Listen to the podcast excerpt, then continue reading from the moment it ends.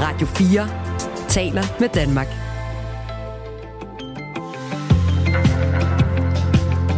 Velkommen til Radio 4 morgen. Godmorgen, Michael Robach. Godmorgen, Kasper Harbo. Godmorgen, og tak til dig, der har tændt for din øh, radio på den her radiostation. Den øh, anden i anden 2023. Efter mange ugers snak og klager fra biskopper og bager og en hel masse andre, så sker det simpelthen i dag. Stor bededag bliver afskaffet, eller i hvert fald første behandling af det her lovforslag kommer til at ske i Folketingssalen. Slagsmål øh, er nok ikke slut med, der har blandt andet været stort lidt mellem fagbevægelsen og Socialdemokratiet. Om et øjeblik skal vi tale med en aktiv socialdemokrat og fagforeningsmand, der føler, at han står med et ben i hver lejr, og høre om, hvordan han har taklet den nuværende politiske situation. Og så skal vi øh, tale om DM i Skills, der starter om et par timer i Fredericia, for her mødes øh, unge fra erhvervsuddannelserne og landet over for at konkurrere i deres håndværk. Men spørgsmålet er selvfølgelig, betyder det overhovedet noget at vinde, eller får man bare en medalje for at deltage? Det spørger vi Linda Katrine Holst Kelsen om. Hun har vundet titlen hele to gange i kategorien for bager. Der er et par forestående lukninger, som kommer til at fylde i dag også. Altså lukningen af Irma. Den kamp er ikke slut. Flere utilfredse kunder har startet underskriftsindsamlinger, Facebook-grupper og demonstrationer. Så kan man på lørdag være med til at slå ring rundt om en Irma, der ligger i Charlottenlund, nord for København. Initiativtageren til den markering skal vi tale med senere på morgenen. En øh, forestående lukning, eller i hvert fald en konkursbegæring, der ikke har fået brugerne på barrikaderne i samme grad, det er lukningen af slagteri- og fødevarevirksomheden Skara Meatpackers. Den kommer vi også til at øh, runde. Den er jo altså øh, med udgangspunkt i en shitstorm og 13 år gammel kød, man ikke kunne gøre redde for. Den, den slår vi også lidt ned på. Det er jo altså en, en sag, der betyder, at over, 100, øh, undskyld, undskyld, over 500 mennesker står til at miste deres arbejde, hvis den her store virksomhed lukker. Øh, og så kan det jo sagtens være noget, vi har overset. Du kan jo skrive til os, hvis du har set et eller andet i nyhedsstrømmen, som du synes, vi skal tage op og rette lommelygten mod. Det er vel det? Det er vel det, og så skal du skrive på 1424, og i går fik vi masser af sms'er om Irma, folks forhold til Irma. Det vil vi da stadigvæk gerne høre om. Og så er det jo også, øh, som Kasper lige sagde, dagen, hvor Storbededag, afskaffelsen af Storbededag bliver først behandlet i Folketinget. Det vil vi da også gerne høre dit perspektiv på. Det er som sædvanligt på 1424. Taler med Danmark. Nu synger Stor Bededag altså for alvor på sidste vers, for i dag skal afskaffelsen af helligdagen første behandles i Folketingssalen. Og selvom de fleste sikkert ved det, øh, har det, altså, har det altså hele tiden været flertal for at komme af med bededag. Men debatten har alligevel været rødglødende også mellem gamle venner som Socialdemokratiet og fagforeningerne, og slagsmålet, med, slags, slagsmålet mellem netop de to parter har ført til splittelse for flere socialdemokrater, der også er aktive i fagbevægelsen. En af dem, det er dig, Tejs Bo Rasmussen. Godmorgen. Ja, godmorgen. Du er fagforeningsmand, eller du er øh, foreningsformand for Socialdemokratiet i Herlev, og så er du også øh, tillidsrepræsentant i Irma gennem 10 år og suppleant til HK Handels bestyrelse. Ja. At, ja. Vi skal ikke tale om Irma, men øh, alt det andet. ja. Du har kaldt det en linedans, det her med, at du står lidt med, en ben, med et ben i begge lejre. Altså, du både er aktiv socialdemokrat og aktiv i fagbevægelsen. Hvad er det for en linedans, det har været for dig? Jamen altså det, altså, det har jo været en lindans i forhold til, hvordan, hvordan står man i forhold til det her, og jeg kan se fordele og ulemper ved begge, for begge sider både fagbevægelsen, men også partimæssigt. Så ser jeg altså, øh, at der er fordele og ulemper ved hele det her. Nu tager vi så i forhold til øh, Stor Bidedag, øh, og der er der meget, altså det, jeg ser fordele og ulemper ved begge ting, og man vil jo også gerne være lojal over for begge ting.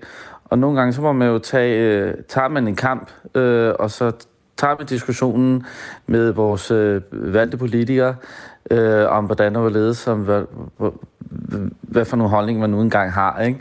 Så men, vi har taget en god, nogle gode debatter ude i, hos os i hvert fald, og haft en god dialog om det. Og øh, det er jo også sådan, det skal være i et parti, øh, eller i fagbevægelsen. Det er jo sådan, det skal være. Og det har gjort det begge steder i hvert fald. Og hvad, hvilket hold har du så været mest på? Altså har du i den her sag mest været fagforeningsmand eller mest socialdemokrat? Altså har du mest været for at afskaffe Storbededag eller mest for at bevare den? Altså, jeg har haft min holdning til det i hvert fald, og jeg er ikke for, at vi afskaffer en helligdag. Øh, jeg synes i hvert fald, jeg er egentlig ligeglad om, hvad det er for en helligdag. Det, det bare har givet god mening om bare i forhold til Stor bededag, det er jo bare det, det der mærkelige som sur med en hel masse helligdage, var slået sammen fra gammel tid. Så jeg kan godt forstå, hvis det var den. Men, men jeg er udmod, at det er en helligdag, der bliver afskaffet, fordi at det går ud over mine medlemmer, øh, mine kollegaer, fordi de kommer til at gå, det påvirker løn øh, for dem. Øh, og det er jeg da ked af, plus jeg også selv mister en fridag sådan set. Ikke? Mm. Så det er jeg meget, meget ked af, må jeg indrømme. Og jeg vil hellere have haft, det var ordnet i en trepart øh, i det her. Og der er jeg bare ked af, at det er blevet så trukket så højt op, som det endt med. Øh, det er blevet meget hårdt mellem øh, både hvad hedder det, fagbevægelsen og parti. Og det synes jeg er utrolig ærgerligt. Og begge parter har ikke klar, altså øh, begge parter har jo ligesom, ja, øh, de har gjort fejl på begge sider, må jeg indrømme. Mm. Så øh, ja, ja. Nogle gange, når man øh, står i det dilemma, du står i, så prøver man jo lidt at undgå sådan nogle diskussioner. Kigger ned i bordpladen, eller går ud af lokalet, når folk gerne vil diskutere. Har du også været i den her situation, hvor du har tænkt, åh, oh, jeg kan næsten ikke gå ind i den her diskussion? Altså, ja, det, det har jeg også gjort, ikke? Altså, men jeg vil nok sige, egentlig, nu har jeg jo prøvet, øh, nu har jeg prøvet selv at være øh, både på tv og interviewet om de her ting, øh, og gået ind med åben pande og sige, jamen, jeg mener det her, men øh, jeg accepterer også nogle andre ting, der sker. Øh, nogle gange gider jeg ikke at tage den diskussion, og nogle gange gider jeg. Men lige nu, der synes jeg faktisk, noget af det vigtigste, der faktisk sker, det er faktisk i forhold til overenskomsterne. Og der synes jeg, at vi skal tage at få koncentreret os omkring dem. Øh, fordi det kræver, det, det, det skal vi altså bruge noget fokus på nu fra fagbevægelsens side. Det er altså de der overenskomster. Øh, fordi det er altså rigtig vigtigt nu i forhold til privat arbejdsmarked. Og særligt for os, der, er i, der har de små lønninger. Jeg prøver lige at, at skære lidt igennem det, du siger. Øh, det kan være, jeg tager fejl, men så må du rette mig. Det lyder mest som om, du i den her sag er fagforeningsmand, mere end du er socialdemokrat lige i den her sag. Er det rigtigt forstået?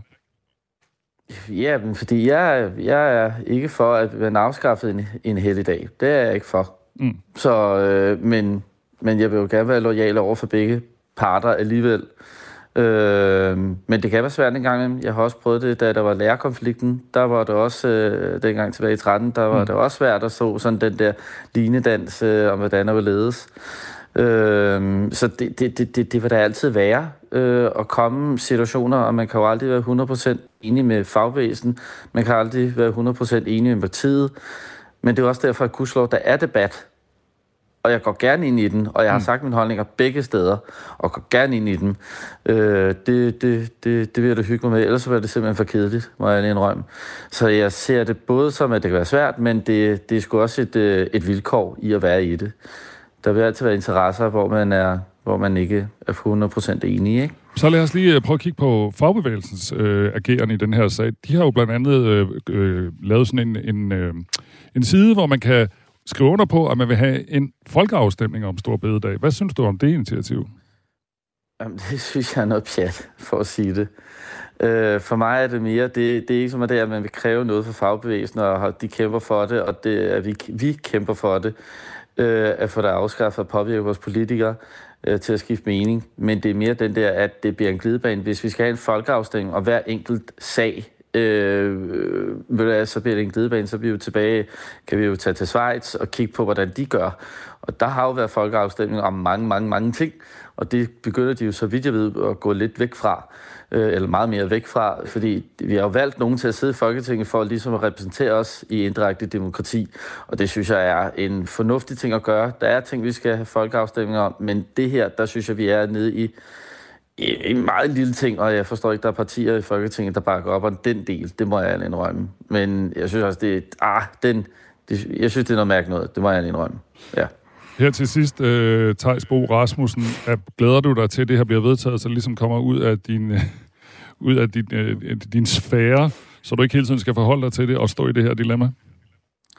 Altså, jeg glæder mig til, at øh, vi begynder også at diskutere andre emner, mm. som er meget vigtige også, og det er blandt andet overenskomstforhandlinger, der kommer nu, øh, og det glæder jeg mig rigtig meget til. Der er også noget i vores regeringsgrundlag, som vi også skal, øh, hvor jeg også glæder mig til, at det, det bliver debatteret i forhold til krig, vores sikkerhed, til, øh, ja, you name, der er rigtig, rigtig mange ting, øh, og det er egentlig faktisk ganske udmærket regeringsgrundlag på mange måder. Der er også ting, jeg ikke bryder mig om i det. Så der er mange emner, hvor jeg også gerne vil have, at vi får debatteret det ude, ude, i, øh, ude i landet. Men øh, nu synes jeg, vi skal til at komme i gang, og især de der overenskomstforhandlinger, de er jo sindssygt vigtige, øh, må jeg indrømme. Så øh, du, du glæder dig til en ny dagsorden, kan jeg høre. Øh, tak fordi du var med her, Thijs Bo Rasmussen, som altså både er fagforeningsmand og socialdemokrat. Radio 4 taler med Danmark. Om et par timer starter DM i Skills. Er der to vindere? Vi skal finde Danmarks bedste brolæggere. Tejs Nick Laversen og Rasmus Nørgaard Andersen. Det her det er fra kulminationen sidste år, hvor et par dygtige øh, brolæggere var på scenen for at løfte et trofæ. Og der er mange trofæer. Der er lige så mange, som der er håndværk, og dem er der mange af. Urmager, receptionist og øh, bager, for den sags skyld, øh, får hyldest og øh, ja, et trofæ med hjem. Nogen får endda øh, to af dem, fordi øh, Linda Katrine Holst Kelsen vandt både i 2019 og 2020 DM i skæld i kategorien bager. Godmorgen. Nå. Det ser ikke ud som om, at vi har... Eller har vi det? Er du der? Jo, ja. Åh, hvor er det godt. Undskyld, det er fordi, jeg fik uh, rykket den forkerte knap. Uh, herligt, du vil stå tidligt op uh, og lige tale med os uh, som dobbelt vinder af DM i Skills. Og du er stadig bager. Jo, jeg var oppe i forvejen, så det går nok. Ja, det er bager, selvfølgelig. øhm, perfekt. Du vandt altså to gange den her, øhm, det her arrangement. Hvad har, har det betydet for din karriere at vinde øh, prisen to år i træk? Og det har betydet vildt meget. Altså, bare det at vinde, det giver jo et kæmpe selvtillidsboost, fordi at det betyder jo lidt, at man er faldet på den rigtige hylde inden for sin erhvervsretning. Men også, øh, altså, det har bare gjort vildt meget. Jeg har jo fået, fået nemmere jobs senere hen, også fordi at folk, de kender mig. De kender mit navn inden for faget, og ja, altså, det giver bare vildt meget på alle mulige lederkanter at vinde sådan en stor konkurrence. Øhm, dengang du gik på scenen første gang og vandt, øh, jeg prøvede, om jeg kunne finde det gamle klip. Der ligger noget, nogle af de gamle koringer på, på nettet, men jeg kunne ikke lige finde der, hvor du får den overragt. Jeg kunne se, i 2020 var det i hvert fald statsminister Mette Frederiksen, der overrakte priser. Sidste år var blandt andet yeah. Poul Nyrup Rasmussen på, øh, på scenen og dele ud. Hvem var det, der, der gav dig øh, din, din første, dit første trofæ? Det var Lars Løkke Rasmussen. Okay. No. han, det var da han var statsminister i 19? Ja, det var det. Ja, ej, hvor fedt. Hvad så bagefter? Altså, hvor er det, at det helt præcis bliver noget værd for ens karriere, at man har sådan et, øh, et trofæ? Jamen, det er jo, altså, det giver jo, altså, det er, altså, fra dag et af giver det jo allerede noget, fordi at du er jo allerede et kendt ansigt inden for branchen, øh, når du vinder noget. Men altså, senere hen, jeg har jo så taget konditoren efterfølgende, og jeg fik en læreplads med det samme, og jeg kom faktisk altså, jeg blevet ligesom pengepointet ud af alle ansøgerne, fordi at de ligesom kendte mit navn, og øh, stedet, hvor jeg søgte som konditor, deres lærling havde også vundet det med skill som konditor samme år, som jeg vandt bageren øh, i 19 der. Mm. Så der fik jeg jo en læreplads øh, sådan lidt indenom, og efterfølgende har jeg jo så fået øh, arbejde på Sjælland, hvor jeg så øh, kender chefen i konditoriet igennem med skills. Så det, for mit vedkommende har det givet mig vildt meget at vinde det med skills mere, fordi at jeg har haft lidt, lidt nemt ved at finde noget arbejde efterfølgende også. Fordi at det, det, man hjælper lidt inden for fagen, og man kender hinanden kryds og tværs. Hvad laver du i dag? Jeg arbejder som konditor ved det franske konditori inden for Frederiksberg. Øh, det var noget med, at du mistede dit, øh, altså, du mistede dit tidligere job, øh, fordi coronaen stod i vejen for, for nogle ting i jeres branche der. Var det, ja. var det i den sammenhæng også en fordel at kunne vise et par trofæer frem, altså at have dem på CV'et? Altså, øh, lige der, der blev jeg frit stillet på grund af corona, vi ikke rigtig havde noget at lave. Øhm, men så øh, min chef han var rigtig sød og øh, øh, anbefalede mig videre til en anden bager, og han kendte jo også lidt ind til, hvad jeg havde øh, præsteret og sådan noget, så han var også glad for at få mig ind i produktionen, og der stod jeg faktisk også og styrede øh, sådan kagedelen på, i hans øh, bageri. Så der havde jeg lidt en lederstilling. Ja, okay. Stærkt. Vi markerer altså starten på DM i Skills sammen med Linda Katrine Holst Kelsen, som har vundet DM i Skills to gange i 2019 og 2020, og som er bager. Og øh, nu starter det jo i, i dag, og en masse unge mennesker skal øh, deltage, og for nogle af det en festlig begivenhed, men der er vel også sådan en, en, en netværksdimension i det der. Hvad vil du øh, anbefale dem at gøre? Altså, er det vigtigt for deres karriere, og hvordan skal de i givet fald gribe det an? Altså, øh, bare det at sådan, blive udtaget til at deltage i DM i skills, om man altså, vinder eller ikke får en placering, det er jo lidt lige meget, men bare det, man er udtaget, det er et kæmpe gave til en selv, men også, at man skal være stolt over sit fag, fordi det er, det er de færreste, der kommer så langt, og som ligesom har go til at deltage i en konkurrence. Så bare det, at man er med, det skal de være stolte over. Ellers så skal man bare tage det som en fest, fordi det er en stor fest for håndværksfagene, og det er bare med til, at vi får håndværksfagene med ind på verdenskortet og Danmarkskortet, og vi ligesom får vist dem frem. Så man skal bare være stolt og glad over, at man deltager, og så skal man tage det, som det kommer. Og hvis man vinder, så skal man bare være overlykkelig. Det kan man godt høre. Den, den holder i nogle år, den der øh, eufori med, med, med priserne. tak fordi du vil øh, dele det med os her på morgenkvisten. Jamen, velbekomme. Linda Katrine Holst Kelsen, øh, altså dobbelt Danmarksmester i Skills. Klokken er 6.21 den her torsdag, den 2. i 2., hvor DM i Skills går i gang. Det her er Radio 4 morgen. Kampen for at redde supermarkedskæden Irma udkæmpes nu på flere fronter. På Facebook har 8.200 mennesker samlet sig i gruppen Bevar Irma, og her på døgn efter at Coop besluttede at lukke supermarkedskæden, har 3700 mennesker skrevet under på, at de gerne vil bevare Irma i en under, underskriftindsamling på nettet. Anders Halskov Jensen er ejer af firmaet Madhjernen, som leverer catering og udvikler opskrifter, og manden bag den her underskriftindsamling. Godmorgen, Anders. Godmorgen. Hvad er dit håb egentlig med den her underskriftindsamling? Jamen altså, øh, først og fremmest så var det jo ligesom at stikke en finger i jorden og prøve at finde ud af, om øh, resten af Danmark og København er lige så sure over Coops beslutning, øh, som, øh, som jeg blev.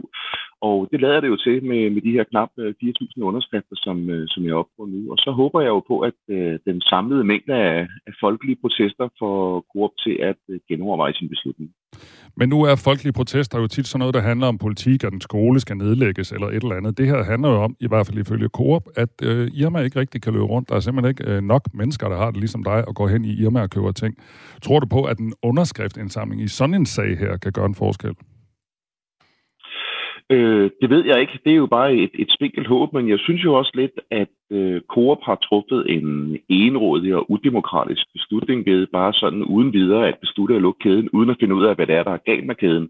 Og der kunne man jo spørge nogle af de øh, utrolig mange eksperter, der er derude, og derude med dem, som handler i hjemme, og dem, som ikke længere handler i hjemme. Det kunne man øh, godt have besøgt, øh, synes jeg, man bare sådan uden videre besluttede at hælde Irma-pigen ud af badevandet. Men sådan som jeg forstår det, så er, er der måske flere ting, men mest af alt handler det om, at øh, Irma ikke giver overskud og ikke har gjort det i nogle år. Det er rigtigt. Hvis man, man kigger på, på Coop samlet, så er Coop egentlig ikke rigtig særlig god til at lave penge. Øh, så altså, Coop har jo en kæmpe milliardomsætning, men, men kun en beskeden øh, million overskud, og, øh, og jeg synes ikke, det er Irma, der skal bære skylden for det. Hvis vi går 20 år tilbage i tiden, der var det jo Fakta og Irma, der var de to øh, kæder i Coop-koncernen, som gav allermest overskud. Så, så Coop har jo forvaltet Irma-kæden dårligt i løbet af de sidste 20 år. Tirsdag var det, at øh, nyheden om, at Coop samler Kvickly Superbrusen og Irma i en kæde kom frem. Øh, og den her kæde kommer så helt enkelt til at hedde Coop. Og det har blandt andet ført til den underskriftindsamling, som du står bag, og man kan skrive en kommentar, når man skriver under, og folk har ytret sig. De skriver blandt andet, Irma er for god til at lukke, Irma er historisk og står for kvalitet, høj service og økologi. Jeg kunne så sige, men helt ærligt, Anders, er det ikke bare en butik? Jo, det er det. Øh, men vi, ligesom vi har stærke følelser omkring øh, store bededag og alt muligt andet, som vi er vant til, at vi skal have, så kan jeg også se, at jeg sad jeg nemlig selv og læste alle kommentarerne igennem i går, mm. at der er virkelig stærke følelser på spil for de øh, mennesker. Der er nogle af dem, som bruger Irma som deres eneste dagligvarerbutik. Øh, og jeg kan se, at det, som øh, Irma særligt får ros, og ros for, hvis jeg kigger igennem alle kommentarerne, det er øh, det fantastiske personale, og så er det udbuddet og varekvaliteten. Derudover så er der mange andre fællesnævner. Der er sådan noget med, at Irma har været first mover på økologi og dyrevelfærd og miljø og bæredygtighed osv. Men, men især det her med det vanvittigt gode personale, som også ved noget om det, de sælger, og udbuddet af, af varer, kvaliteten af de varer, står som stærkt fællesnævner. Men, men der er mange følelser i, i, i spil, når, når jeg læser kommentarerne igen. Der er også følelser, om man så må sige, på den anden side, hvis man sådan kigger på de sociale medier, så er der også en, en, en, en helt øh, gruppe af mennesker, der er sådan lidt slap nu lige af. Irma ligger hovedsageligt i hovedstadsområdet, og øh, I forkælet i hovedstaden med masser af supermarkeder, og så hvis Irma lukker, så kan I bare gå Øh, 300 meter til den anden side, og så ligger der sikkert en superbrusen eller en menu eller andet. Jamen, det er det rigtigt. Det er jo ikke nogen national katastrofe, øh, at, at Coop øh, vil lukke Irma. Øh, men øh, jeg kan også se på mine kommentarer, at øh, der er rigtig mange, der skriver, at de kommer aldrig til at handle i Coops andre butikker, øh, fordi forskellen i oplevelse eller, eller mangel på samme måske er for stor. Så Irma-kunder er altså ikke nødvendigvis bare Coop-kunder, så der tror jeg måske også, at Coop lidt har gjort øh, regning uden værd, hvis de tror, at, øh, at de mest lojale Irma-kunder bare går i brugsen i stedet for. Nu er du oppe på øh, 3700 underskrifter. Hvad synes du egentlig er en succes? Altså, hvornår synes du, nu batter det virkelig noget? Jamen, jeg synes faktisk, det er en succes allerede. Det gik utrolig stærkt, øh, fra jeg lavede øh, den der indsamling for, ja, det er altså kun godt et døgn siden, og øh, så det, det synes jeg faktisk allerede, det er. Øh, altså både antallet af medlemmer, der er i Facebook-gruppen, som andre lavet, og så antallet af folk, der har skrevet under her på, på min underskriftsindsamling, det synes jeg faktisk allerede er, har, har nået øh, langt over, hvad jeg havde forventet. Er der så sådan en eller anden deadline, hvor du tænker, når du har så og så mange, så vil du køre i din bil ud til øh, Coops hovedkvarter og så øh, aflevere dem, eller, eller hvor skal det her ende henne? Jamen altså, jeg skrev faktisk allerede i går øh, i en kontaktformular på Coops hjemmeside, hvor jeg vidste ikke ellers, som jeg lige skulle tage fat i, at, øh, at den her indsamling var i gang, og at der i dengang allerede var lige knap 2.000 underskrifter, så, så jeg håber, at nogen i Coop allerede ved det, og, og ellers så må vi håbe på, at de lytter til Radio 4 og har fundet ud af det der. Øh, men, men jeg synes da helt sikkert, at Coop skal have at vide, at prøv lige at høre her, øh, hvad det er for en reaktion, der kommer på, på jeres beslutning. Jeg kan fortælle, at vi har Coops informationsdirektør med senere på morgen, hvor vi også kommer til at fortælle ham om blandt andet din underskriftindsamling. Tak fordi du var med her, Anders Halsgaard Jensen, som altså er initiativtager bag den her underskriftindsamling. Radio 4 taler med Danmark. I går blev det offentliggjort, at Michael Robach, der har været på Radio 4 morgen sammen med mig, øh, er blevet født i baglokalet, eller i hvert fald øh, bagperronen af en eller anden øh, brus i det sydvestjyske, eller hvordan var det nu? Mellem Horsens og Vejle. Ja, okay. I verdens mindste by, som kun er et øh, vejkryds, der hedder Hostrup, der er født. Vores lytter René øh, kan huske, at vi også lige skulle have at vide, det har du lovet at undersøge, om du også blev fremstillet, altså undfangelsen, om den også fandt sted i øh, bemeldte baglokale. Har du undersøgt det? Ja. Altså var det et ja til... Ja, jeg har undersøgt det, for jeg så også sms'en, så mens du lavede det der interview for et øjeblik siden med øh, ja. en kvinde, der havde vundet DM i Skills, så skrev jeg til min mor. Nå. Og jeg skrev så, om jeg også var lavet i baglokalet. Hvad svarede hun? Øh, det var du ikke. Jeg var gravid, da vi flyttede til Hostrup. Nå, okay. Ja. Så jeg har ikke lavet det baglokal. Og af diskretionshensyn, så ud, øh, siger hun, øh, skriver hun ikke mere om, hvor jeg så har lavet. Men altså ikke i brusens baglokal. Nej, det er også meget tidligt at have den snak med sin mor. ja, det var også på sms. Ja, så vi, vi skulle ikke se hinanden i øjnene. Øhm, godt. Og for et nye lytter, altså du blev født i noget, du, vi kalder det baglokale, men det var ikke mellem flaskeautomater og sådan noget. Det var i altså en tilbygning, hvor I boede, fordi din far var brugsuddeler. Det er rigtigt. Ja. Altså i gamle dage, så boede brugsuddeleren jo meget ofte i en lejlighed i forbindelse med butikken. Og det er i den lejlighed i min forældres dobbeltseng, jeg er født. Klokken er halvandet minut i... en vigtig historie. ja, jeg ved ikke helt, hvad... Hvordan kommer du videre herfra? Jamen, jeg tror bare, jeg simpelthen siger nok om det. Øh, Michael Robach og Kasper Harbo er din værter her til morgen. Efter nyhederne kommer vi til at øh, kigge på debattonen, som har fået russisk indblanding til synlædende. Hvis du følger med i debatter på sociale medier, som især Twitter, men også Facebook og nogle af de andre steder, så vil du måske opdage, at en særlig type undergrundsanarkisme er dukket op. Meget fjendtligt indstillet over for statens linje, både over for corona og krigen i Ukraine osv. osv. Det øh, kan man jo kalde et sundt øh, en sund budbringer om, at øh, demokratiet virker, og den demokratiske samtale er, hvor den skal være. Man kan også, hvis man tager nogle andre, andre briller på, øh, bruge det som en budbringer om, at den russiske propagandamaskine har øh, indfundet sig i den danske debat. Og øh, det mener i hvert fald Søren Sibelius, der har fulgt russisk propaganda de sidste 30 år. Han er med i Radio 4 morgen om 5-6 minutter. Og efter nyhederne skal vi også tale om, at der er meget, meget lange ventelister hos domstolene. Altså hvis man er tiltalt i en eller anden sag, eller man skal vidne i en sag, så kan man altså komme til at vente op til et helt år. Og det skal justitsminister Peter Hummelgaard i dag i samråd om. Så der sker andet øh, på Christiansborg end den her store bededagsforhandling. Men vi taler med en advokat øh, efter nyhederne øh, om det her med de lange ventelister ved domstolene. Klokken er halv syv. Nu er der nyheder på Radio 4. Danske selskaber satser milliarder på nye solcelleparker. Det er pensionsselskabet Industriens Pension og energiselskabet Better Energy, der vil opføre 15 nye solcelleparker. Investeringen lyder på 6 milliarder kroner, og parkerne skal efter planen stå færdige inden udgangen af 2024. Solcelleparkerne giver et godt afkast, siger underdirektør i Industriens Pension, Jan Østergaard.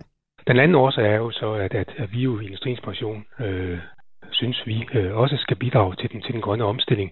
Og, og det kan vi så gøre for eksempel med at investere i, i, i solceller, som både øh, giver et godt afkast til vores medlemmer, og i den grad kan, kan bidrage til at, at flytte vores, vores øh, energiforbrug over til at blive grønt. Omkring halvdelen af de nye parker vil blive opført her i landet. Den samlede elproduktion fra de to selskabers parker vil svare til det årlige energiforbrug for omkring 600.000 husstande. Den fælles alkoholpolitik på flere gymnasier har ikke mindsket elevernes druk. Et nyt studie fra Statens Institut for Folkesundhed peger på, at konkrete regler for alkoholindtag og udskænkning på gymnasier måske ikke har den ønskede effekt. I studiet er drukindtaget sammenlignet med indtaget til gymnasiefester i 2014, og her er der næsten ingen forskel. Det overrasker forsker Veronika Pissinger, som har lavet undersøgelsen unge på alle gymnasierne, altså i det hele taget. Der er ikke rigtig sket en stor udvikling fra 14 til 19. Vi ser, at det stort set er det samme alkoholforbrug og drikkemønster øh, i de to år, og vi kan ikke se heller, at der er nogen særlig øh, forskel blandt dem, som har indført de her fælles alkoholpolitikker i forhold til dem, der ikke har. Formand for Danske Gymnasieelevers Sammenslutning, Madeleine Stenberg Williams, mener, at det kan hænge sammen med, at det tager tid at ændre en kultur. Man skal huske, at en kulturændring ikke bare sker fra den ene dag til den anden. Det handler om tid, det handler om prioriteringer, og det handler om fokus på, at eleverne bliver inddraget i beslutninger, men også at man har tålmodighed over for, at de forandringer, man gerne vil se, nogle gange godt kan tage lidt længere tid, end man lige forventer. Israel har i nat modsvaret et palæstinensisk raketangreb med et luftangreb over Gaza, det skriver flere nyhedsbureauer. Billeder fra angrebet viser ild og røg i det tætbefolkede Gaza, efter at Israel udførte en aktion mod det, som landet hævder er en våbenfabrik. Angrebet kom som modsvar på en raket med kurs mod Israel, som blev skudt ned af det israelske missilskjold i går. Der er ikke meldinger om, at nogen er kommet alvorligt til skade ved de to angreb. Komediefilmen Meter i sekundet begejstrer anmelderne. Filmen, der har biografpremiere i dag, er en filmatisering af forfatter Stine Pilgaards roman af samme navn, Hella Juf har instrueret. I filmen indtager skuespiller Sofie Torp rollen som Marie. Hun må flytte med sin kæreste Rasmus fra København til en højskole i Jylland, hvor han har fået job. Mens Rasmus hurtigt falder til, har Marie svært ved at finde sig til rette. Det er så dejligt. Han skal i vuggestue. Jeg skal i gang. Mm. Der er noget, jeg lige skal sige til dig. Er du ved at gå fra mig? Jeg har fået tilbudt et job. Hvor er det henne? Så længe det ikke er i Jylland. Hos Sound When You giver man filmen 5 ud af 6 stjerner og kalder den for en drøm af en filmatisering. Skal man tro, Jyllandspostens anmelder er meter i sekundet i filmisk form, næsten lige så underholdende genial og forrygende, som den er som roman. Først på dagen enkelte byer, ellers kommer der sol mange steder 2-6 grader og svag til frisk vind omkring nordvest. I aften udbredt regn vestfra, nedbøren ventes først at ramme Sjælland i nat. Temperatur mellem 2 graders frost og 5 graders varme. Du lytter til Radio 4 morgen. Husk, du kan skrive en sms til os på 1424. Der er en, der bare har sendt et link til historien om, at 10.000 øh, danske sygeplejersker har autorisation til at arbejde i Norge, og pengene hænger jo på træerne på de kanter. Der er væsentligt bedre løn, end der er, hvis man arbejder i Danmark. Det er jo sikkert et hint om, at vi skal lave noget om den historie.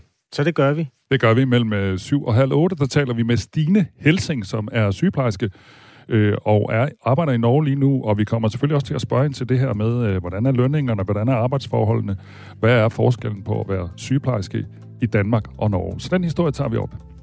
Lotte har ikke sovet så godt. Hun skriver, jeg er meget glad for, at Irma lukker. Så kan de rige lære det. Vi ses i Netto, dit rige svin. Godmorgen, søde ven. så, øh, så er vi da vågen. Ja, øh, der, holdningerne står i kø, men de er jo i og for sig velkomne. Øh, alle sammen. Irma-historien er ikke slut. Nej, der er også en, der skriver, hvis vi lige skal tage en i den lidt mere sådan øh, opmuntrende ende.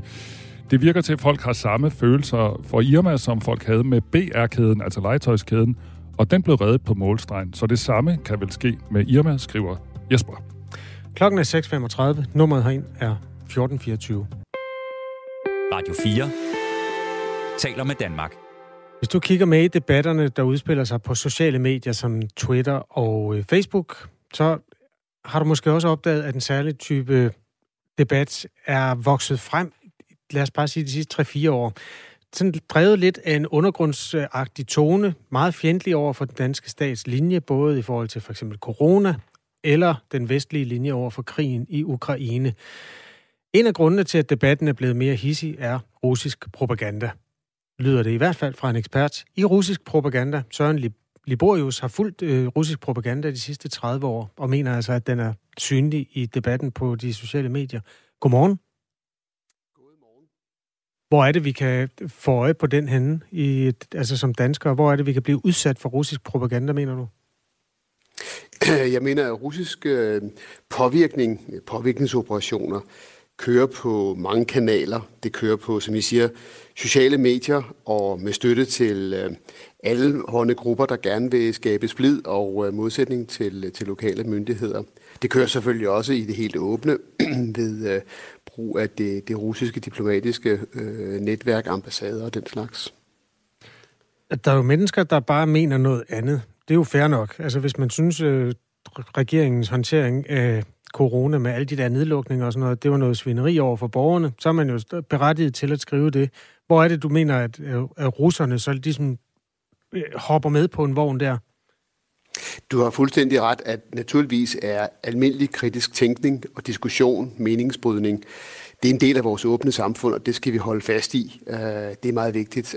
Det jeg siger er ikke, at så snart man har en mening, der adskiller sig fra regeringerne, så er man, øh, så er man russisk trold. Øh, det jeg siger er, at man kan meget hurtigt opleve, at hvis man er ude i et ærne, hvor det handler om at skabe rav i gaden, øh, og så, så kan man øh, se, at mange af de aktiviteter, som øh, forskellige grupper udfører, at de kan sådan få et boost af både øh, IT-kyndige fra, fra, fra russisk hold, og de kan også simpelthen blive på, øh, nogle gange kontaktet af folk, der siger, har, vi, har I ikke lyst til, at vi hjælper jer? Det så man meget tydeligt i corona-forløbet.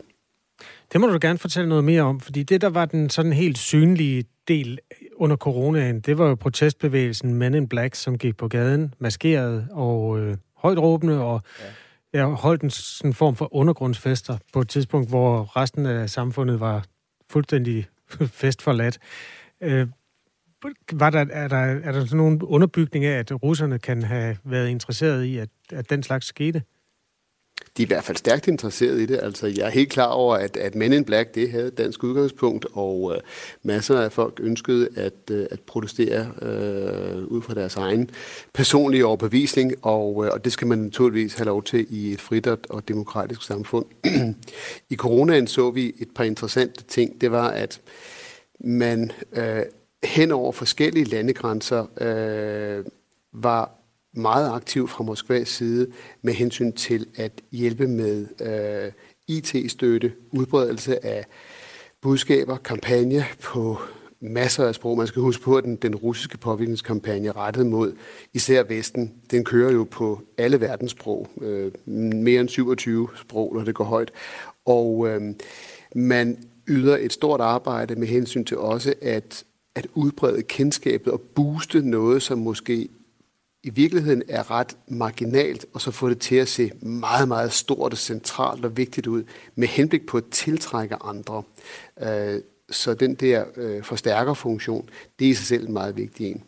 Så kan man jo også bidrage med, med penge, øh, hvis man øh, synes, man har øh, grupper, man kan samarbejde med. Altså, der er masser af lande rundt omkring i EU, hvor der er store øh, russiske eller russisk sindede øh, grupperinger, som, øh, som også i det, i det mere geduldige, i det mere skjulte, øh, bliver hjulpet med materialer, penge, organisationsstøtte, IT-spredning osv. Lad os lige høre fra en, der repræsenterer den fløj, som var meget kritisk over for coronahåndteringen i samfundet, nemlig Nanna Skov Høfner. Hun er en af de mest øh, kendte coronakritiske profiler, og hun siger sådan her. Jeg mener bestemt ikke, at det, at man stiller spørgsmål til vores magthavere, at det har noget som helst med, med, med, med russisk propaganda at gøre overhovedet. Og jeg, jeg, jeg forstår, at, at ekspertens øh, pointe i det her, det er, at Rusland ønsker at skabe mistillid, mistillid øh, til medier og, og, og til regeringen. Men øh, det, det kan jeg ikke se, hvordan det har noget med Rusland at gøre, fordi den mistillid har været der i mange år. Hvad siger du til det? Jamen, jeg siger to ting. Altså netop, som jeg understregede før, det er jo ikke fordi, at så snart man har en holdning, der adskiller sig fra den siddende regering øh, i det europæiske land, at man så ab- absolut er russisk trold. Det er slet ikke det, jeg siger. Jeg siger bare, at man skal være opmærksom på, at russisk påvirkningsoperationer er noget, der kører på de meget store klinge, og at man i mange andre sammenhæng kan se, at der kommer øh, pludselig støtte. Man skal være opmærksom på, at hvis man kører en kampagne gennem længere tid, og så der pludselig kommer nogen og siger, vi vil gerne hjælpe, og kunne vi ikke dreje kampagnen i den og den retning, jamen så skal man lige tænke sig om øh, ganske grundigt og undersøge, hvor er, hvor er det her øh, initiativ, der kommer fra. Jeg er slet ikke i tvivl om, at der er masser af folk, der har deltaget i Men in Black demonstrationer, som jeg også sagde før, de har gjort det ud af deres øh, rene ideologiske overbevisning. Det andet med hensyn til, hvorfor skulle det her være i, i Moskvas interesse, der skal man jo være fuldstændig klar over, at fra russisk side ønsker man nu, fra den statslige russiske side, at nedbryde de frie liberale øh, vestlige samfund. Man er meget klar i spyttet om det, og øh, man betragter det forhold, man har til Vesten, som en slags krigstilstand. Øh, man er en hybridkrig, man siger, at Vesten har startet en krig imod øh, Rusland, og derfor så skal man ind og kæmpe øh, i det her øh, område, som, som informationsdomænet også er. Øh, og man skal ikke have nogen som helst illusioner om, at øh, Kreml og Moskvas ønske er at nedbryde vores samfund.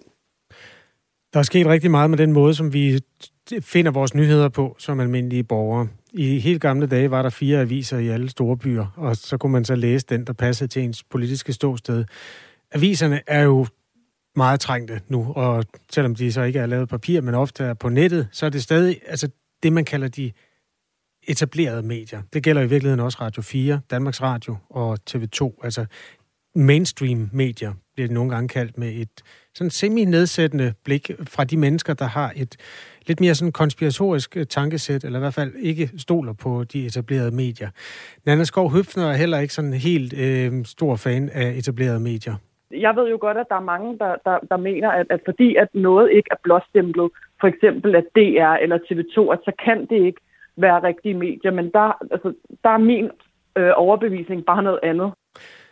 Hvordan oplever du det set fra det her propaganda-analytiske øh, synspunkt, at øh, der findes etablerede medier, som nogen ikke stoler på, og øh, de hellere henter deres øh, informationer et andet sted?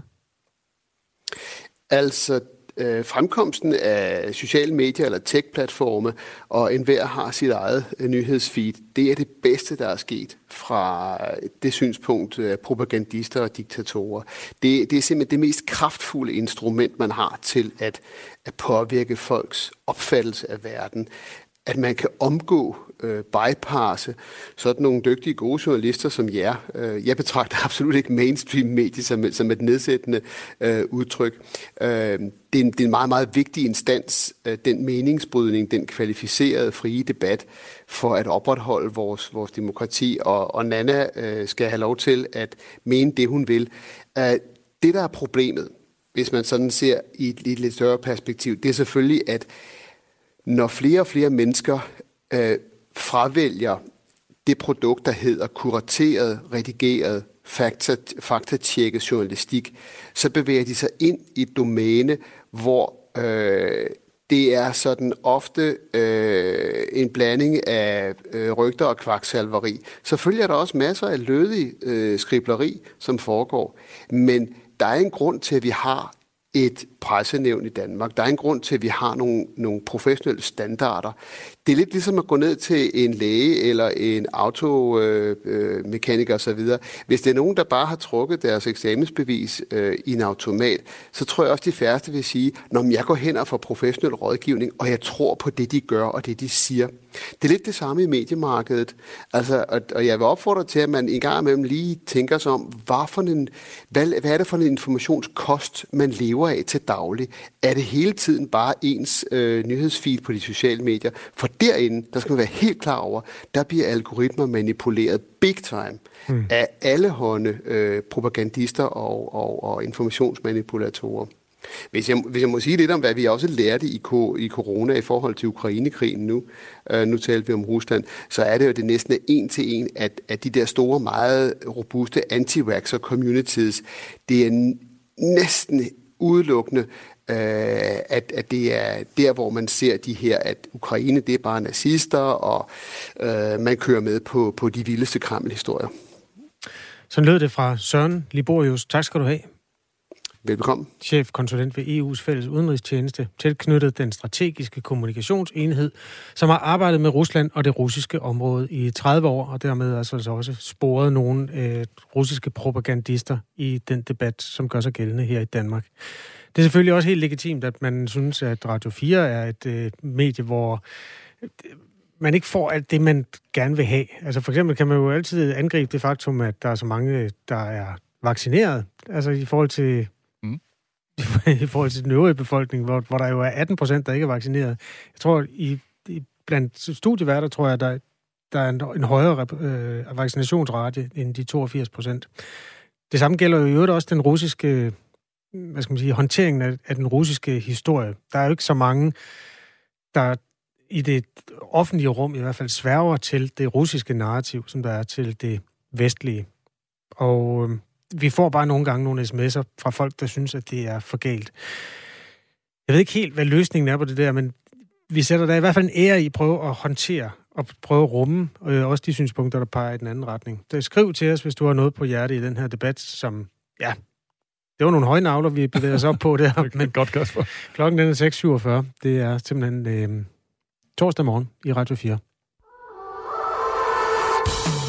Comedy-kontoret med Torben Sangil og Anders Fjelsted. Jeg vil gerne fortælle historien med gang, jeg blev pisset i ansigtet af en anden mand. Sammen med ugens gæst diskuterer de håndværket bag comedy og analyserer de bedste jokes gennem tiden. Jeg ser bare for mig, du vender dit ansigt op mod pisset, men så finder du ud af, at der er materiale, så der kommer et smil over din læber. Og stadig var hans tænder ikke de guleste på den her præstation. Lyt til Comedy-kontoret i morgen kl. 13.05. Radio 4 taler med Danmark. I nat der havde Nils Christian Meier første chance som gæstevært på programmet Nattevagten. Ved du, hvem Nils Christian Meier er, Kasper? Det ved jeg faktisk godt, for jeg har øh, ærget mig lidt over, at jeg ikke skulle høre ham der mellem 0 og 2. Og ved du, hvem det er? Ja, det er Bubber. Det er nemlig Bubber. TV-vært og... Øh, Meget andet, ikke? Ja, alt muligt andet. Utro mand. Ut- ja, okay. Nå, men øh, temaet i Nattevagten, som altså er Radio 4's natteprogram, det var utroskab, og der havde Bubber altså sin øh, debut. Lad os lige prøve at høre en lille bid. Hvorfor er man utro? Der kan jo være mange årsager. Er det partnerens skyld, eller er det i virkeligheden sin egen skyld? Jeg kan i hvert fald for, for mit vedkommende øh, øh, fortælle, at øh, altså, jeg, jeg har prøvet begge dele, så, så, så det man kan sige, det er bare, der er vel et eller andet galt i forholdet. Ellers så begynder man jo ikke at, at rode sig ud i det her. Hvem er det, der er utro? Altså, er det, er det, øh, er det specielle typer? Er det Dario-typen? Er det, er, er det flør, den flørtende type? Eller øh, hvordan kan man, kan, man, kan man præcis sige, hvem det er, at der er utro? Og hvad gør utroskaben ved os? Altså, øhm, det, det, det, det er jo en forfærdelig fornemmelse. Det der med at gå rundt og gemme på en løgn. Altså, man bliver ikke et federe menneske. Og Bubber talte ikke bare med sig selv. Han øh, fik også en snak med en, der kaldte sig Kim fra Motorvejen, som også havde erfaring med utroskab. Men jeg, jeg blev altså nysgerrig omkring din, øh, din sms. Du har været utro, altså du skriver mellem 15 og 20 gange. Du er ikke stolt af det? Nej, det er jeg ikke. Øh, fordi, og, og det er jo fordi, det er jo det, der er det værste ved det, at jeg ved jo, hvad det, hvad, hvad det kunne have gjort ved mig selv, hvis det var mig, der var gået ud over. Ja. Øhm, det har jeg ikke kunne leve med overhovedet. Nå, men så, øh, det er jo sådan lidt øh, dobbeltmoralsk, eller hvordan? Meget.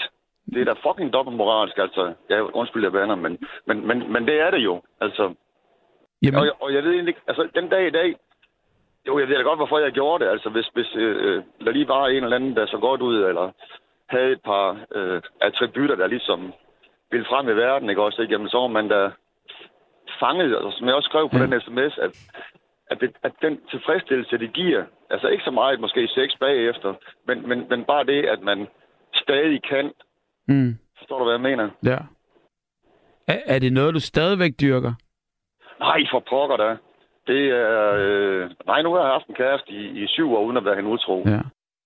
Og det lød som om, øh, det var en mand, der var blevet lidt klogere der. Der var godt gang i sms'en, og natteravne, der hørte programmet, var ikke bare for at dele deres holdninger og erfaringer. Der er en, der skriver her, hun hedder Molly. Jeg fatter ikke, hvorfor så mange er utro. Jeg kendte min mand i 36 år. Så døde han desværre fra mig. Og jeg mener, at alt den utroskab, det skyldes internettet. Fordi da jeg var ung, der kunne man holde på sin partner og ikke derfor rundt til alle mulige fremmede mænd, skråstreg kvinder. Det er Molly, der skriver det her. Og så er der også en, der skriver, hej buber, det der med at give ens partner skylden, det skulle fornemt. Jeg har været utro over for min ekshustru, og ja, jeg synes, det var hendes skyld. Men når jeg ser tilbage, så tror jeg, vi begge var skyld i det. Jeg er nu gift med hende. Jeg var sammen. Jeg er nu gift med hende, som jeg var sammen med, da jeg var gift med eksen. Fantastisk. Altså, kærligheden er jo også stærk, og den må vi jo ikke glemme i alt det her, fordi man kan jo sagtens på en eller anden måde øh, være vokset fra hinanden og alt det her. Så der er jo ikke ligesom en eneste opskrift og en måde at se det her på. Men det er klart, at bare give partneren skylden, det, øh, det, det, den, den er vi forbi, og øh, den er vi øh, over. Der kan ske meget i øh, nattens mulm og mørke. Det gjorde der altså også mellem 0 og 2. Øh, programmet Nattevagten, det kører hver eneste aften og nat, eller nat er det jo, altså mellem 0 og 2 for de fleste mennesker. Også med andre gode værter end øh, Bubber her. Der er Mads og Rik og Sande og de andre. Men øh, i aftes var det altså, eller her i nat var det altså Nils Christian Bubber, der, der førte ordet. Du kan finde den i din Radio 4-app, hvis du får lyst til at høre to timer om utroskab. Radio 4 taler med Danmark. Hvis man skal i retten, eller som, øh, enten som tiltalt eller vidne, så kræver det altså noget tålmodighed. Sagerne ved de danske domstole hober sig op, og det betyder, at ventetiden ofte er over et år. Derfor så skal justits, justitsminister Peter Hummelgaard i dag i samrådet, han skal redegøre for, hvordan den nye regering vil nedbringe ventetiden. Nikolaj Lindeballe er formand i Advokatsamfundets procesretsudvalg. Udvalg. Velkommen til Radio 4 morgen. Godmorgen og tak. Advokatsamfundet, det er en sammenslutning af alle advokater i Danmark. Hvad er problemet med de her ventetider ved domstolene? Problemerne er mangefoldige, men, men et af de største problemer, det er jo, at øh, folk bliver holdt i, i sådan en loop af, at ikke kan komme videre i deres liv, øh, når øh, man skal vente i rigtig lang tid på at have en sag kørende ved de danske domstole. Det er enten, hvis man kører en civilsag, eller hvis man er vidne eller tiltalt i en straffesag. Hvis vi lige tager dem, der er tiltalt, altså øhm, er der altså, de skal så gå og vente på at få deres dom. Det er det, det, det, det, det, du mener. Altså, folk har krav på, ligesom, at der skal, de skal hurtigt få en afklaring, hvis de er tiltalt. Ja, altså en tiltalt er jo uskyldig, indtil han er dømt. Så vi kan jo også tage alle de mennesker, som er tiltalt, men øh, som bliver frifundet, som bliver holdt i de her systemer øh, i, i lang tid og skal forholde sig til det her i, i længere tid end nødvendigt er. Du har sådan et skarpt øje på det her samråd, jeg talte om for et øjeblik siden. Hvad håber du, at regeringen vil gøre ved det her problem? Jeg håber jo, at øh, regeringen kommer med en plan til, hvordan vi løser øh, nogle af de korte problemstillinger, altså de ressourceudfordringer, øh, vi har. Øh, regeringen har jo allerede øh, nedsat et udvalg, der ser med et lidt lange lys på, hvordan vi får øh, effektiviseret og øh, tilført ressourcer til, til domstolene fremadrettet. Men vi har altså et akut problem, og det håber jeg, at regeringen i dag vil, vil komme med en, en forklaring af, hvordan de har tænkt sig at løse det. Og hvad er det akutte problem? Altså, hvorfor er ventetiderne lange? Er, det, er der for få dommer, eller har advokaterne for travlt, eller, eller hvor, hvor, hvor ligger øh, hunden begravet?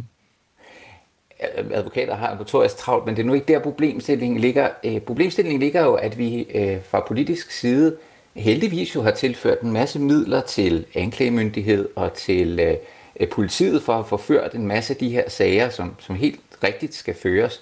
Men der er ikke tilført øh, det samme antal hænder øh, til domstolene.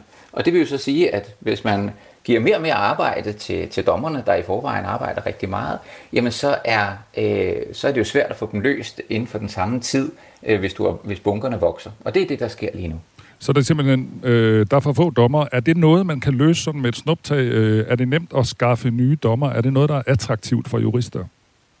Jeg tror, det er meget attraktivt for jurister at, øh, at blive dommer. Det øh, er en lang uddannelse, også efter man har gået på, øh, på universitetet. Øh, og, det, og der i ligger humlen jo, at vi netop ikke kan gå ud på, på gaden og bare hejse flad og sige, har du ikke lyst til at være dommer? Fordi der er øh, den måde, vores system er bygget på, øh, skabes der en troværdighed og en, og en gennemsigtighed, øh, og det kommer ved træning. Og det vil sige, du kan ikke bare gå ud og, og pege på dygtige jurister og sige, har du lyst til at være dommer? Så det er ikke, ikke et snuptagsløsning, vi er ude i. Men det er det, der skal til, altså flere dommere? Altså når vi ser på antallet af sager og den kompleksitet, som, som sagerne også har, det kan både være de civile sager, det som nogle som jeg har, altså entreprenører og, og privatpersoner, der, der kæmper mod hinanden, hvis der er et eller andet galt, og så straffesagerne med, med mange tiltalte, jamen så er der, øh, så ligger det beslag på, på meget af rettens tid. I en opgørelse fra Domstolsstyrelsen fremgår det, at den gennemsnitlige ventetid i straffesager øh, med domsmænd var på 8,3 måneder de første 6 måneder af 2022, og i 2016 var der en gennemsnitlig ventetid på 4,3 måneder, så det er altså steget. Jeg kan lige tænke mig, at vi lige vendte blikket igen mod det her med retssikkerhed. Altså specielt i straffesager, kunne man så, kan man så komme ud for, at nogen, der er, er tiltalt og mistænkt, at de for eksempel i højere grad møder deres ofre, fordi at øh, de går og venter på at, at komme i retten for eksempel? Jeg tror ikke, det er der problemet er, men, men problemet kan jo være i, i store sager, hvor folk er varetægtsfængslet i lang tid. Altså at, at øh, og som jeg sagde før, man er jo, man er jo, for, man er jo skyldig indtil man er dømt. Og, og der er jo så et problem her af, at man kan have en uberettiget varetægtsfængsling, altså man har varetægtsfængsel, fordi der var en på grund af mistanke af den ene eller anden karakter. Men så bliver man frifundet for det, man er tiltalt for. Og så har man jo rent faktisk siddet øh, i, i fængsel et godt stykke tid, øh, som var helt uberettiget. Er der også et problem i, at vidner for eksempel skal vente længere? Man må jo formode, jo længere tid der går, jo dårligere kan man huske det, man har været vidne til. Ja, jeg har et øh, klassisk eksempel med en, med en entreprenør, som, som øh, vi skulle, sagen blev egentlig afgjort på, hvad man havde aftalt på et møde, øh, og det møde var så øh, sket tre år før. Øh, og der var jo ikke nogen, der med sådan øh, rigtig god samvittighed kunne sige, at det var lige præcis det, der skete øh, for tre år siden. Øh, nuancerne var, var klart forsvundet. Så der er et kæmpe retssikkerhedsmæssigt problem, jo længere vi bevæger os væk fra tidspunktet, hvor noget er sket, til hvornår det er, man skal afgive sin forklaring om, hvor, hvor, hvad der skete på det tidspunkt som journalist vil man jo nødt sige, at man sidder med en elgammel historie, men ikke desto mindre, så synes jeg, at jeg har hørt om den her problemstilling masser af gange. Altså, hvorfor er det, der ikke er blevet, øh, det her problem ikke er blevet løst tidligere? Det er et godt spørgsmål. Det er næsten et spørgsmål til politikerne. Altså, øh, journalisterne har, har gravet det her lang tid. Vi er advokater, vi har faktisk råbt op om det i lang tid. Øh, vi, kan, vi må kun se fremad, tror jeg, og sige, nu ser det ud til, at der er politisk bevågenhed og øh, et ønske om at, øh, at få en afklaring af det her, og, og det kan vi kun se frem til. Der er en af vores lyttere, der skriver til os, at det er fordi folk ikke har råd til en advokat, at øh, det, de må vente så længe. Er, er der overhovedet noget om den? Øh, er, har, har han en pointe her, vores lytter? Øh, nej, altså lige præcis det her problem, altså det at få en god advokat øh, i de civile sager, det kan sagtens være et økonomisk øh, øh, issue, men i forhold til tiltalte og straffesager, så har man jo beskikket advokater, og der er det jo statskassen, der sørger for, at der sker betaling, så kan man jo så få øh, blive dømt til at betale omkostningerne, men, men statskassen sørger for det. Så nej, jeg ser ikke økonomien øh, advokatklient som et problem for ventetiderne ved domstolen. Øh, den tidligere justitsminister Mathias Tesfaye, han nedsatte i efteråret det såkaldte Rørdam-udvalg, som er et udvalg, som du i øvrigt også sidder i, som skal komme med gode råd til politikere om, politikerne om, hvad der skal gøres ved, ved det her problem. Og det forventes, at I måske, så vidt jeg ved, at kommer med noget øh, inden august i år. Hvornår tror du, det her problem er løst? Jeg tror ikke, at problemet er, er løst, øh, selv når vi kommer med den her rapport. Den rapport er helt sikker på kommer til at være øh, give en masse gode input til, hvordan systemet kan være. Men vi har en anden rapport, som allerede er udkommet fra oktober måned, hvor der er beregnet lidt på, hvor, hvor lang tid det egentlig tager at generere systemet op her. Og der er, der er en indfasningsperiode helt frem til 2030, inden vi vil være i mål. Sådan sagde altså Nikolaj Lindeballe, Lindeballe, som er formand i Advokatsamfundets procesretsudvalg. Tak fordi du var med her til morgen. Flere end 10.000 sygeplejersker har søgt og har fået autorisation til at arbejde i Norge. Og dermed øh, lister de altså ud af bagdøren på det danske sundhedsvæsen, som de har haft nogle faglige konflikter med inden for det sidste år. Øh, det øh, perspektiv er selvfølgelig sådan lidt alarmerende, både for os, der har brug for øh, sygehjælp og i det hele taget for øh, den danske stat. Mere om det om fem minutter. Klokken er syv.